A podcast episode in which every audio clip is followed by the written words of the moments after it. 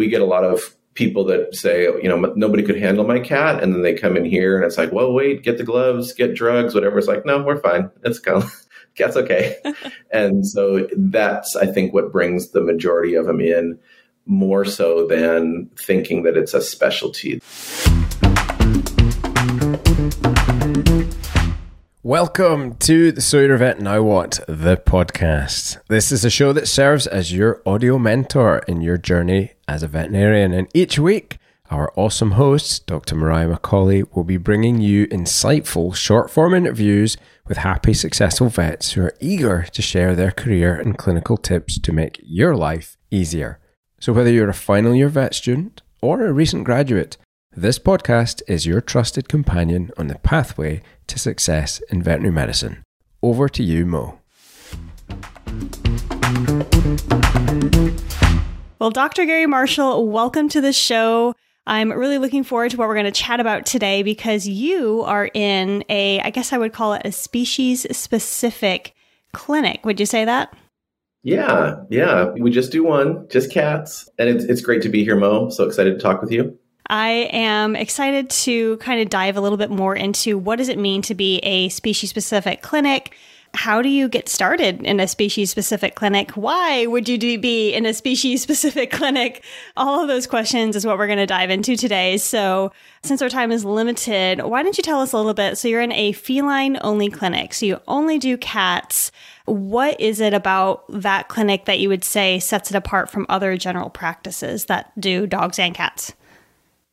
Well, I'm in the clinic now, and can you hear that? There's no barking dogs. it's pretty exciting.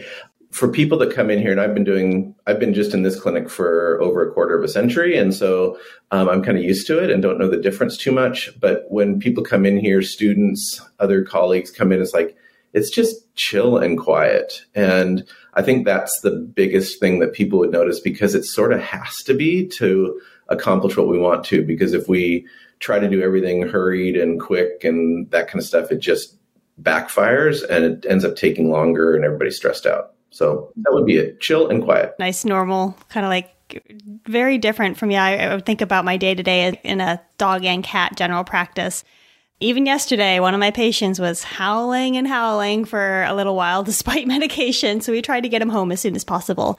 But that is something that I am not used to. It's just a peace and quiet type of clinic. So that would certainly be a big one to think about. What other things would you think about that separate it from a dog and cat general practice? Do you feel like you lost some of the skills of working with dogs, or do you find that it, there's pretty good crossover? Oh, I know I've lost a lot, but I've also gained a lot in just the subtleties of cats and just being able to focus on that one species.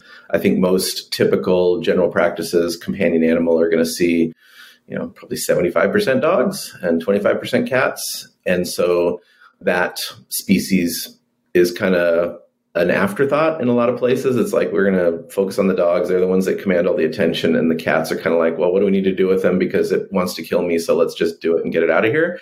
And here, that's not the case at all. We're really focusing on trying to make it the best for each patient, and you know, dial a lot deeper in to figure out what's going on with them. And what about the clientele? Is there anything that you find like what draws cat owners to a like a cat only clinic compared to going to a dog and cat clinic, do you think?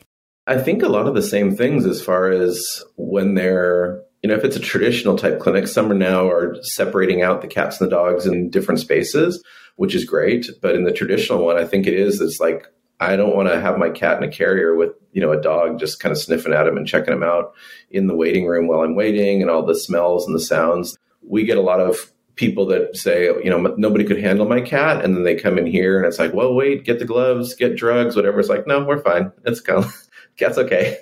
and so that's, I think, what brings the majority of them in more so than thinking that it's a specialty, the medicine part of it, that that's all we do is more like what's going to be easier on my cat no, that's really cool. You're able to create that environment that is tailored to that individual species because, as we know, cats are not small dogs. And so it's almost fitting that we do have almost, like you said, it's not a specialty, but it's a clinic that's tailored to them. So then let's let's look into your history. Like you said, you've been in this for nearly over a quarter of a century. How did you get started in species specific feline only clinics? Yeah, it really wasn't about the cat specifically and those things that we've already talked about and trying to cater to that. It was starting a second clinic, just sort of branching out because as a baby boomer, that's what we were told to do is just to get a clinic, start another clinic, 80 hours a week till you die. So that's thankfully that that mentality has changed a lot. But in starting a second clinic with a one year old and a three year old in a really expensive city, I couldn't buy property. I couldn't, you know, build a clinic. I couldn't really afford to buy somebody else's practice at that time. So I was just kind of starting it up. And to start one up, you need less space, you need less staff, you need less inventory. So, and let's just do cats. And most people like their vets. And so maybe if we're a little bit different, people that are already going to another vet that they like might come here if it's close by because we're just cats. So that was the mindset at the time. Okay. And was there any other big whys that you really focused in on, like a cat only versus a dog only clinic? Nah.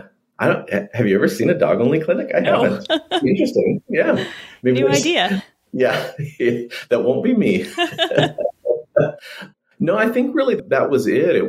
I honestly wasn't like we need to make a better place for cats. We did have other cat clinics in Seattle at the time. I know there are some even more major cities that have very few cat only clinics at all. And so I'd seen it done and and talked to people and it seemed like it was doable and thought that seems like a better way to do a second clinic than reinventing the same thing that I already had 5 miles away. No, that all makes sense. So then the next question would be if you are talking to a new graduate or someone who's just about to graduate, what would you say to them to kind of help them figure out that pathway of how do you start into a, a feline only clinic or what are the questions that they should consider if they're thinking about it?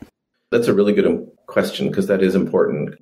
And I think it's just get exposure to one and just see if this is like is this like totally boring or am I just totally scared the whole time or does it just seem like it fits for me and I like the pace, I like the culture, all that kind of stuff. And, you know, let's be honest, cat people are kind of weird. and so just saying, you know, this is going to be a cat clinic, they're not all the same. I mean, just like any clinic. So they're all going to be different. So you do need to get exposure to them and see is that something I want to do? Is that something I could see my career unfolding to? And I think an important part of that is, like we talked about, they're not a whole lot of them. And if you start down that path, I lost the other stuff. very quickly. There's no way I would feel very comfortable going back into a general practice right now. And so you have to think about that. If I relocate, if my partner wants to go someplace else, am I going to be able to transfer what I've been building in this particular clinic that I want to get into or I'm into into another community? What is the landscape like there? Or do I have to start my own? No, those are really important questions. And I know you've had a number of, of, veterinary students come through your practice. So, what are some of their responses, like from when they started the externship to how did their thoughts about feline only practice change to the end? That's probably kind of a two parter because I think we get two subsets of students that come in. Some that are just like, cats 24 7 that's it. That's all i want to touch. I don't know why i did all this dog and horse and cow stuff because that's all i want to do is cats. And then there's another group that is like i am petrified of cats and i need more experience with them and so i want to just focus on that part of it. To be honest i enjoy that type of student more because there's just so much more growth even in a short period of time whether they're here for a week or whether they're here for a month. And that's kind of i think my main goal going forward is to have super, super passionate, competent feline practitioners in general practices. Because it just takes one in a bigger setting that can mentor and guide and help the rest of the staff that hasn't been in that situation be a little bit more focused on how the little things that they can change that can make a huge difference for cats to their clients and frankly to the bottom line as far as if they're going to attract more cats sky's the limit on that because they're not attracting as many now as they could. Yeah, there's going to be that awesome knock on effect. And so that also makes me ask the question of would you have current general practitioners who want to become more feline friendly in their handling and in their practices? Would you have them come and shadow with you? Yes. Or vice versa, or bring a cat practitioner into your clinic to hang out with you and your staff for a few days. But yes, I think seeing a good functioning feline practice in and of itself to see what can be done. And then that makes each of those practitioners think through their own facility to say, what if we did this? What if we made just one cat only afternoon, whatever it is? And then they can start thinking what will work for their particular situation because they're all different. Yeah, just because you see general practices doing it the same way all the time doesn't mean you can't change it up. And I was just listening, as you said, uh, maybe making like a cat only afternoon or how to, bringing in a feline practitioner for a few days. Those are things that I never really thought about doing, but I can see the positive impact that it has on your staff because they're more confident handling these now, these otherwise scary cats. Your clients are going to be happier knowing that their cat is well cared for, and thus you're going to bring in more cat clients to your practice. So again, huge knock on effect. And I love how we kind of transitioned from what could you do when you graduate from vet school? Oh, you could go into a feline practice, but that's one option. The other option is that you just say, hey, even though I'm going into a dog and cat only practice, why don't I get a little bit more experience in a feline only practice, maybe by doing externships, maybe by just shadowing your local feline only practice?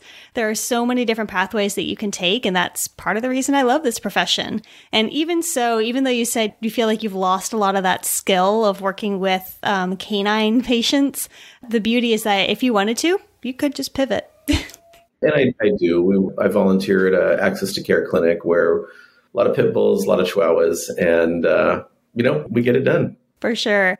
Well, thank you so much, Gary, for joining me today. Hopefully, this provided some good information for the next generation of veterinarians. But if you guys want to listen to more episodes of So You're a Vet Now What, you can listen to them on the VetX um, website or through any major podcasting platform. But until next time, y'all, we'll say, see ya.